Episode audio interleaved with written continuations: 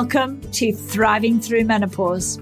I'm your host, Clarissa Kristjansson, an international menopause expert, author, and speaker. I help women go from feeling uncertain, uncomfortable, and struggling to experiencing a new sense of confidence, freedom, and vitality. My own story mirrors that of thousands of women that I have connected with through writing my book, speaking engagements, and coaching. Like you, I felt unprepared, unsupported, and at times dismissed by family, employers, and even doctors. That's why I created this podcast as a place of advocacy, offering facts, resources, and a community where you can become more empowered to take control of your menopause journey. Join us each week as we dive into honest, open, raw conversations on the topics that matter deeply to menopausal midlife women.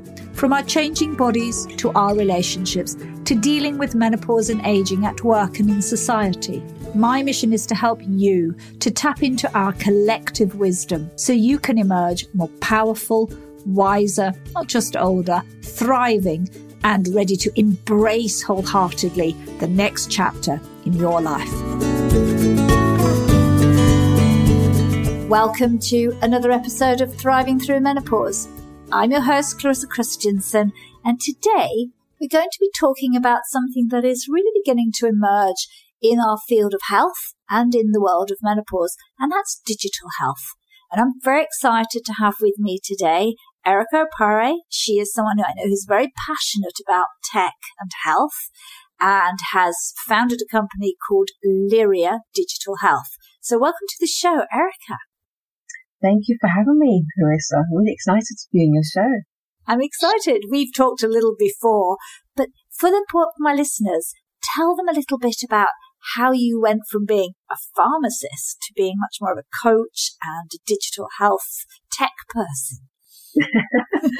well, it is a bit of a journey. So I've been working as a pharmacist for 16 years now, and my previous role, which was in commission and support, um, I was in that role for four years. And it was really diverse. I had different multiple things that I did, but one of the aspects was analyzing data. And data by itself is nothing, but we need to have a narrative. It needs to, have to tell a story as to reasons why you get certain results. And I was managing a project called CROP, which was the campaign to reduce opiate prescribing. So the locality which I look after, there was quite high opiate use.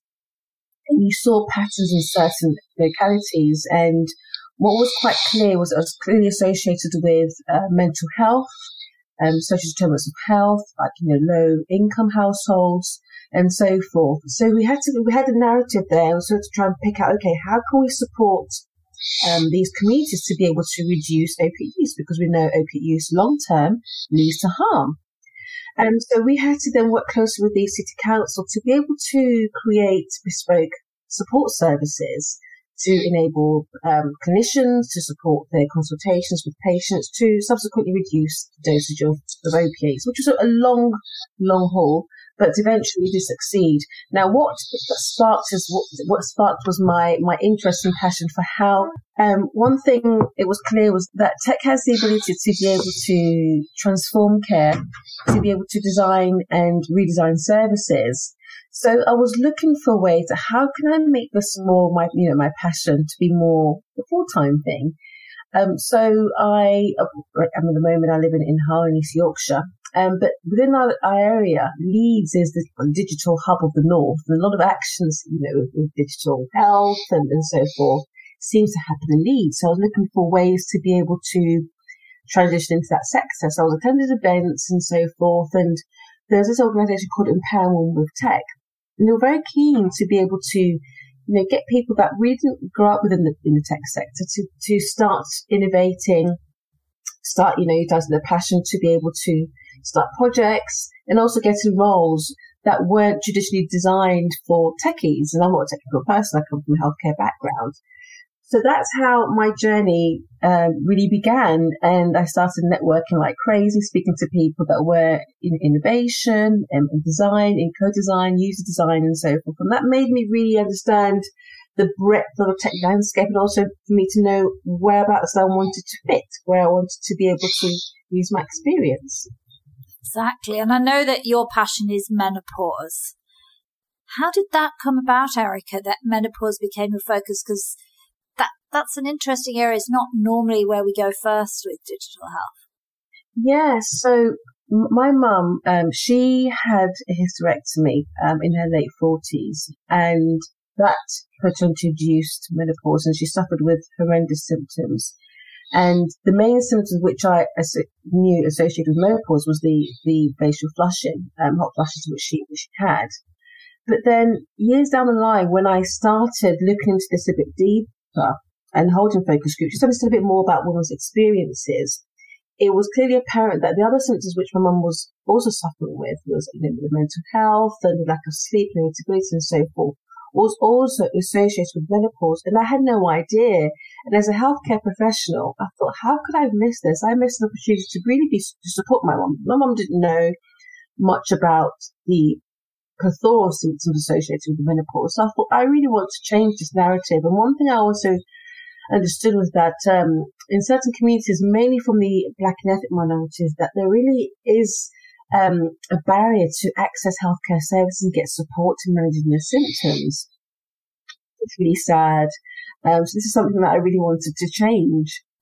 And I can understand that, Erica, because I mean, if you think about it, m- most women have a sort of a vague idea, but 70% of women aren't getting any help and are not reaching out or they're being rebuffed. And, and it is much higher in ethnic communities where maybe there are there is more stigma, more difficulty about talking about our health, or we're not met with the same consideration. Mm, indeed, indeed. There are also cultural barriers as well, in the sense that you just grin and bear it, bear it, and rather you know struggle on and, and, and not you know find ways to to manage your symptoms. My mum never took any form of um, you know, tablets, HRT, and so forth to manage her symptoms. She did look for supplements, but the information at the time was very difficult to be able to find. Um, so that was a barrier for accessing care and help. Which I still think it is to a certain extent. I know there's lots of websites, but you still have to navigate them and know which ones are reputable and not reputable. And then sometimes don't you get to places like the National Menopause or British menopause. And I mean, it's factually correct, but it's very dry and rather sort of, um, I don't know. It's, it's just logical points and there's no sense that there's much connection for people. Indeed. Indeed. It's true. Um, I think a lot of things that uh, women tend to speak about in terms of the skin and hair changes and the sexual health um, changes, which also happen through menopause. Again, women are less likely to speak about this and seek help. They just suffer in silence. And as you said, there's a plethora of information on the web, but being able to navigate and, you know, put the dots together and see is this content relevant to me and what I'm going through. That's the challenge in itself. It is, because every woman has a unique journey, which is has so many different moving parts. It's not like we can ask our friends and we don't tend to talk to our friends anyway. Or somebody down the road. I mean, their menopause look can look very different to ours and we can have a lot of similarities, but we're we're genetically different, aren't we? So that's that's one of the components. So it's it needs a more individualized approach, doesn't it?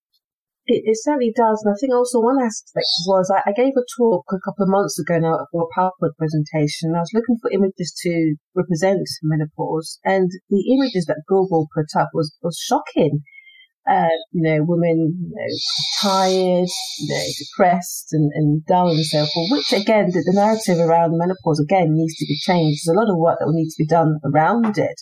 But that's a stigma associated that, you know, menopause is old age. And we know that women, you know, in their early 30s are experiencing menopause. So women actually get into menopause a lot earlier than, than, as, than before.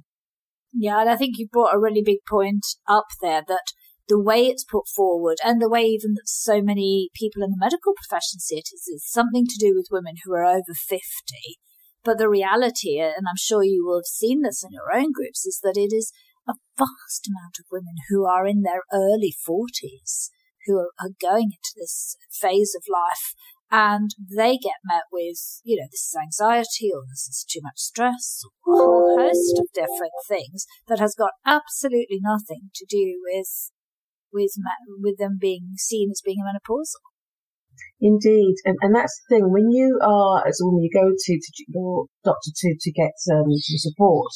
And if the doctor isn't, I guess, trained to spot certain symptoms or just question, even question, could this one be perimenopausal? That alone would start some sort of support to, to the woman completely just, you know, negate and say, no, you know, you're too young or it doesn't fit the criteria. A lot of women are being missed and, and it's really sad. It is sad. How do you feel um, digital health can help women maybe better than they are doing now with Dr. Google and, and people's websites? Yeah, so one, um, digital health is an exciting space, especially they say it's femtech now, they say menopause tech, because there's a real opportunity there. A lot of women want empowered to be empowered to look after their health. And one thing digital health enables is that brings all the information, whether through artificial intelligence, based on data. Now, depending on your views on data, data can either be biased, or you know, depending on where the source is, or depending on what information is being served up, you know, locally. So one one um, exciting um, digital health tool, which I found to be quite interesting, was called the Grace Watch. Not sure if you, have come across it. It's, no, it's, no. Yeah. So it's supposed to help women um, help manage their facial hot flushes. So it has sensors. It's all like a watch almost. And it has these kind of thermal sensors. And the moment it, it senses you're becoming to have a hot flush, it then sends like a cooling sensations to be able to cool you down. Oh, I like it, that. yes, it's not yet on the market, but there's a lot of talk about it um, on that aspect. You also have apps that have curated content to be able for you to track your symptoms. There's a lot of a lot of the um, issues with menopause is that um, there's, there's over 30 symptoms there and it's not specific unless you take a detailed history and know, for example, your age and your health as a whole. So these apps with the likes of and there's a balance app, which helps you to track your symptoms and know whereabouts you are on your menopause journey. And through that, you can get some coaching support in terms of your mental health and well-being. So that's, that's one thing, um, an area which has a lot, whole of potential because it enables the woman to be aware of her symptoms and how to manage it. That's fantastic, isn't it? Indeed, indeed. And are these readily are these sort of apps readily available for people? Can they download them, or do they need to go to specific sites? Yes, so you can get them from the App Store, depending on your device. Some of them are Android and, and iOS enabled. Um, and also have some of these apps have web hosting platforms as well that you can go on to. But again, it, it has to be an awareness that these um, platforms are out there for them to be able to use. So I only found this out by just doing some research and seeing what was out there. And, and there still are some up and coming um, apps to, to again help women to, to, to manage their symptoms. But I think it's just about knowing what is out there and is it relevant to what I'm going through? Because we know that it has a huge impact on a woman's life. You know, 84% it's deemed that 84% of women that are in menopause it actually impacts their, their, their, their health and well-being significantly.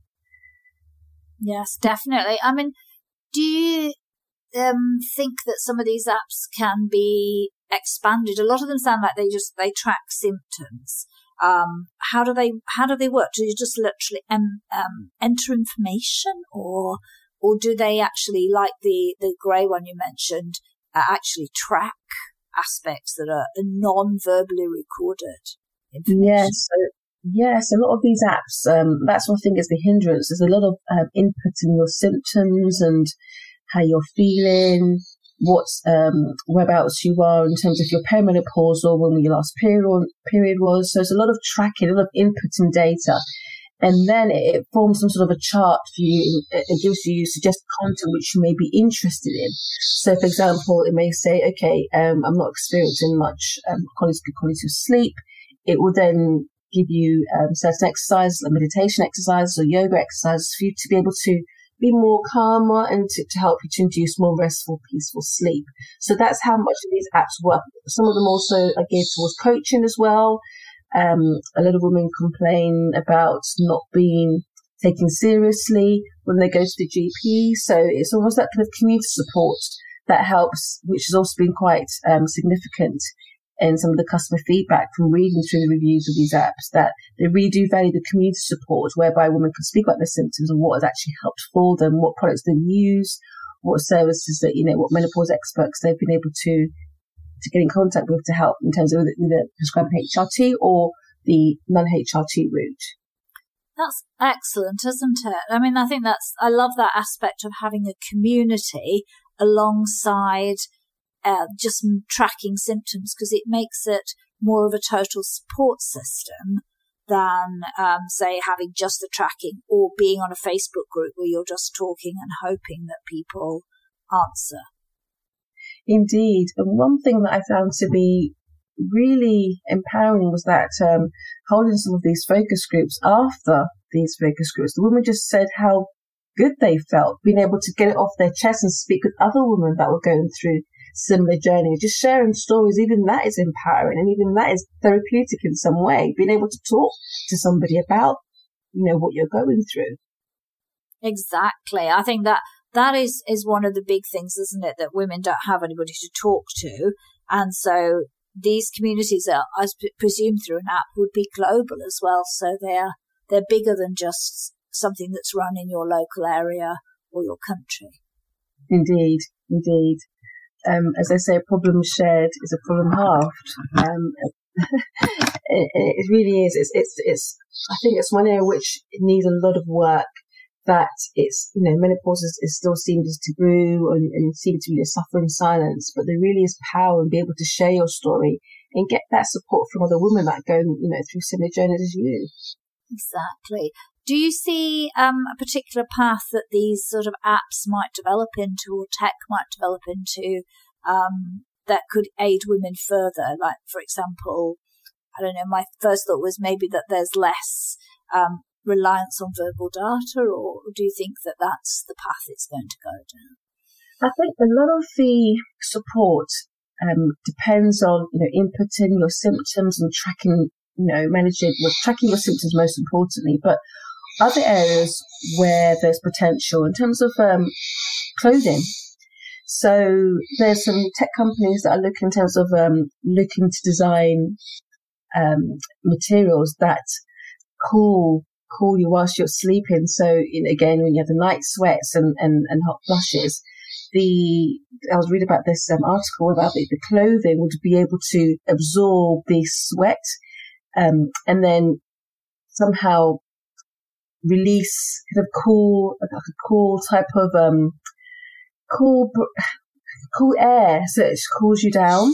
And I don't know the tech behind it, but it just sounded fascinating that, wow, there's actually devices out there, you know, impregnated within the fabric to be able to do that. But one area as well is mental health, mental health and well-being, because um, a lot of women, again, speak about the, the mental effects that it has in terms of anxiety, the panic attacks, lack of self-confidence and self-esteem. So there are the apps are moving more towards the kind of the coaching and the mental health support. That's where I found that's kind of the next, I guess, rung on the ladder. So there's more areas to be explored in terms of mental health, well-being, and looking at other practices in terms of meditation and yoga to manage those symptoms.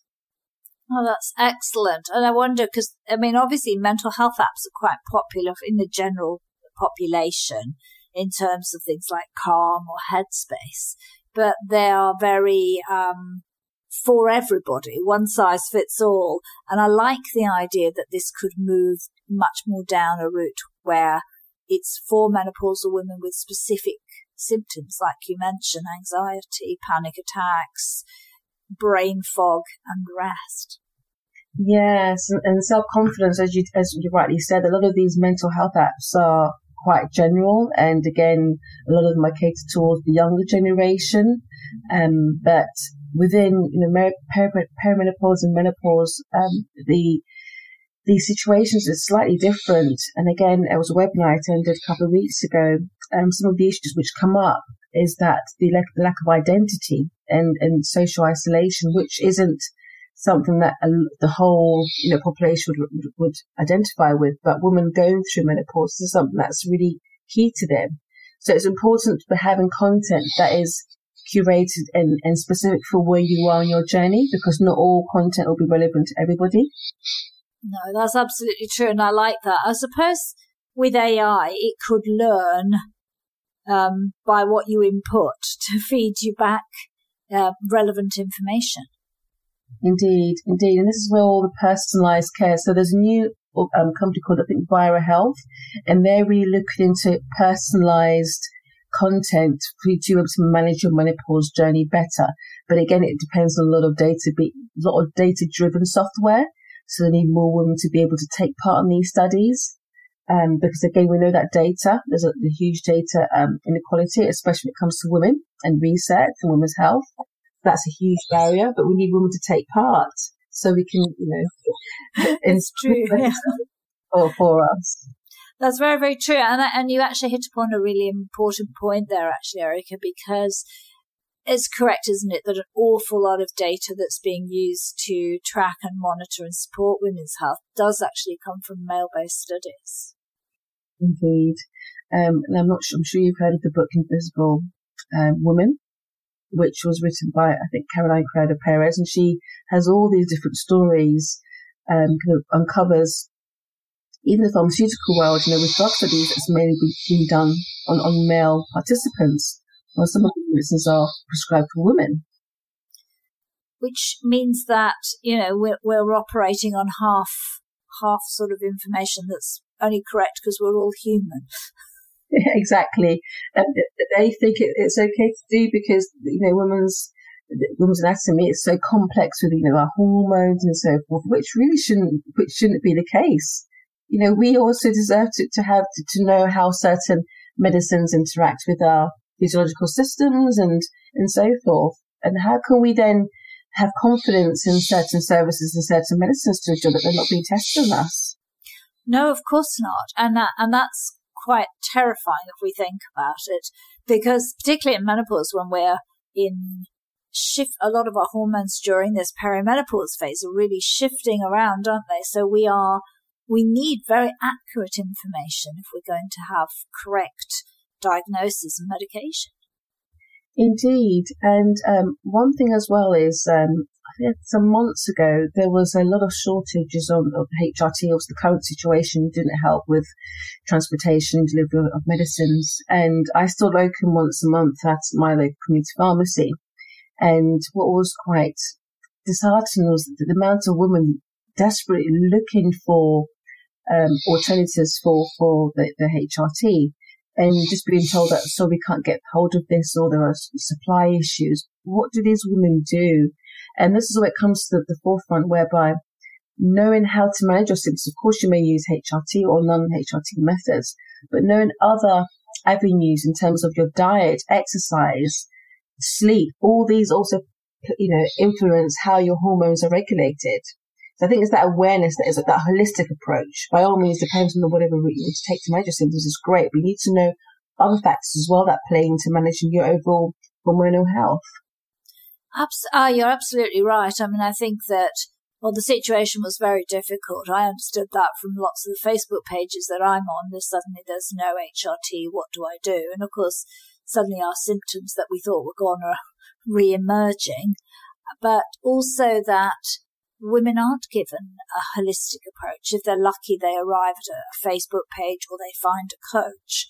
But sometimes they're just left floundering Indeed, and that's what's really sad. But because I think again, when you look at women's health, it's it's a lot of focus in terms of not getting pregnant, and then you know, okay, you can have you know the maternity health, and then after you've had the baby, but nothing in terms of the whole from beginning to end. That you know you will you know menopause will come. So how do you prepare yourself mentally, you know, physically, emotionally for that stage in your life? Absolutely, and and uh, I don't know, you're not quite there yet, are you, Erica? no, but but for yourself as well. I mean, what steps are you taking to prepare yourself? So, um, because my my um, my startups in this area, so I've been doing tons of reading, but I think more on the other side, it really making sure that my nutrition, so I normally eat quite well anyway, but exercise, because you know, women don't really exercise uh, much at all. And ensuring that I have my supplements, so magnesium and vitamin D, again, because osteoporosis risk is four times more higher than in women than in men. And that's, you know, quite a high statistic. So ensuring that I'm, I'm looking after myself, investing in my health bank. I spoke to specialists that women are living longer So it's not just about starting, you know, one or two years beforehand, but really invest in your health because, you know, where, whatever point you are, your 30s or 40s, 50s, you know, that investment in your, in your 30s, your 40 year old body will thank you for that and so forth. So the way I'm preparing myself is just ensuring that I manage my stress levels. I have two young boys, so that's quite challenging, but, um, but just about the controllables. Obviously, there's not everything I can control, but what I can control is, you know, my nutrition, my diet, my exercise, and also my mental health and well-being. That's also quite key. And, and being resilient and trying to see how I can manage it better because there are some things that happen outside my control and just being kind to myself and taking time, taking time out to, to pamper myself, to relax and just not all go, go, go all the time. Women, we're naturally caregivers. So it's always about looking after, after other people rather than ourselves. Invest in your, in self-care. That's one area which I'm paying more attention now than I've, I've ever done. Oh, that's wonderful. And yes, very necessary because we are always the person who's doing everything. And I think in particularly during these times that we're living in, it feels like a lot of women are struggling even more than normal. Indeed. I mean, for example, they're based in the UK, you know, it's, it's a lockdown, schools are closed. So if you're working from home, you're working from home, you have a home school, you also have, you know, looking after home, cooking and so forth. So you're spinning a lot of plates. And if you're not careful, you are most of the last person to take care of yourself because you've got other people you're taking care of. And that's what tends to happen most of the time. That's very true. What do you see as the future of your own business, Lyria Digital Health? What ideas and thoughts of how that's going to advance do you have? I think the main key is really raising social awareness amongst the younger generation. And what I mean by that, that from speaking with women, you know, in the early 30s, they, they have no awareness whatsoever when it comes to menopause. Oh, really? That, that, that many symptoms? Yes, there are. So one of my, my missions is to raise awareness. But in terms of the tech, I really want to be able to ensure that women are able to access healthcare service and information to be able to know how to better manage their health. That sense of empowerment and knowledge, because it's a knowledge is power. A lot of women don't know when they're in perimenopause or menopause. They just don't know because they're not aware of it. So really starting to make women aware that this is this is what will happen. You may not have all these symptoms, but just to be aware that if something that doesn't that happens that's not normal for you, that you you start asking questions, could it be that I am approaching that you know, that business up, reached out to other women that, you know, you think can support you because you're not never alone. Um, so that's, that's my plan to be able to bring women together, foster community where we can support each other and provide content that is personalized to each individual because every woman goes through menopause differently. It's, it's no um, small feat because we do need women to actively participate in making this work. So this is this is this is the task which I have, and um, I'm really looking forward to the challenge, so to speak.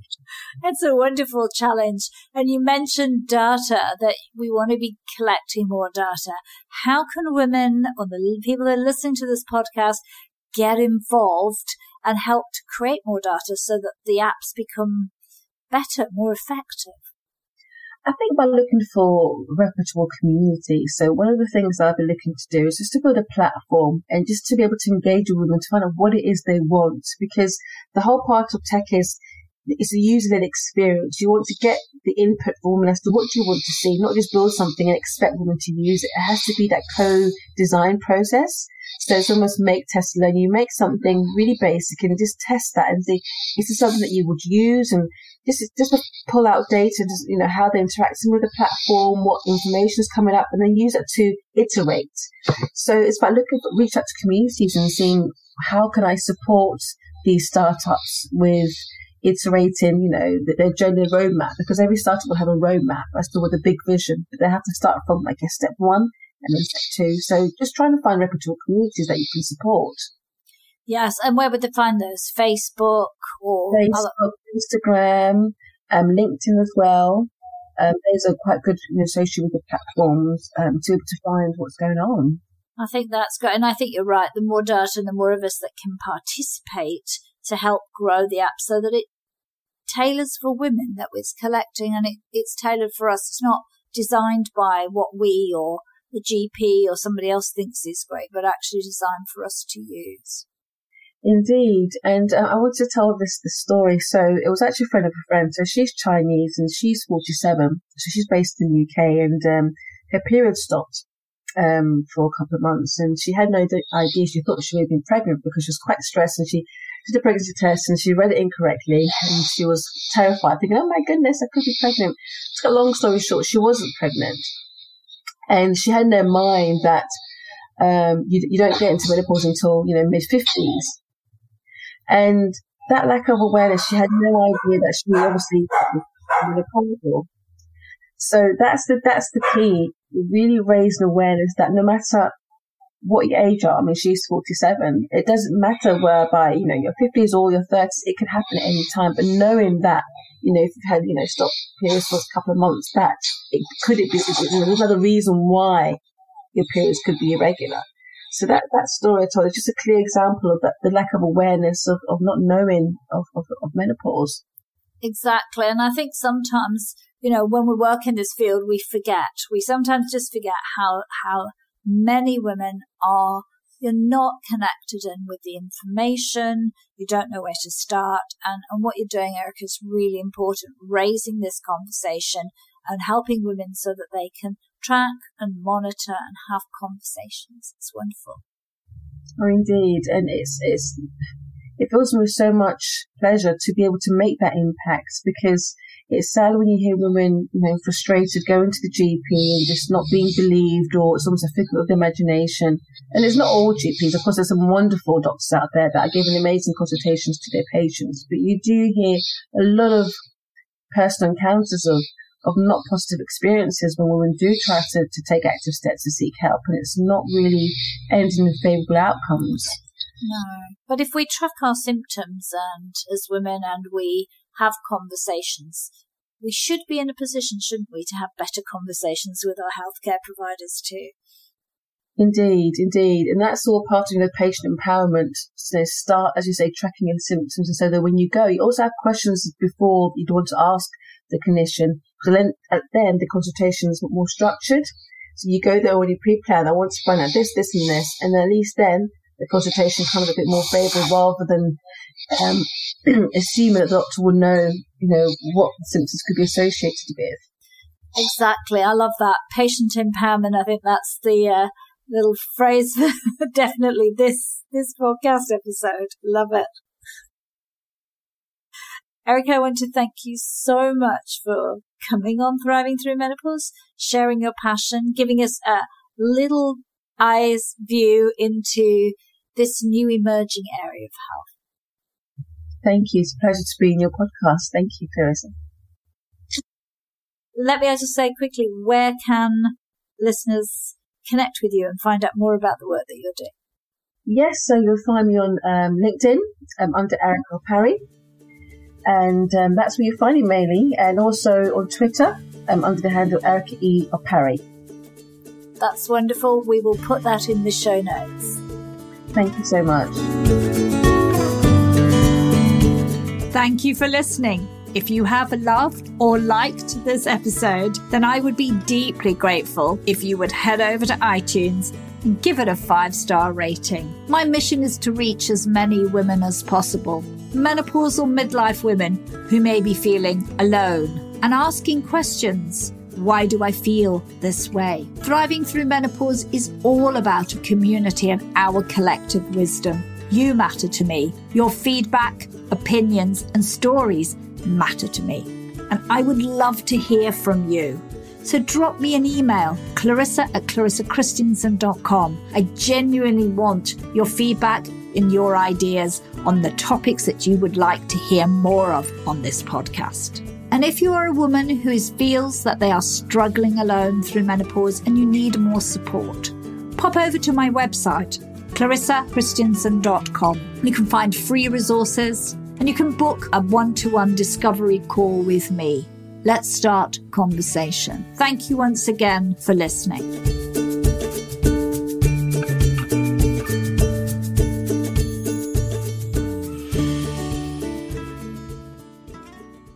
The United States Border Patrol has exciting and rewarding career opportunities with the nation's largest law enforcement organization. Border Patrol agents enjoy great pay, outstanding federal benefits, and up to $20,000 in recruitment incentives. If you are looking for a way to serve something greater than yourself, consider the U.S. Border Patrol. Learn more online at cbp.gov slash careers slash USBP. That's cbp.gov slash careers slash USBP.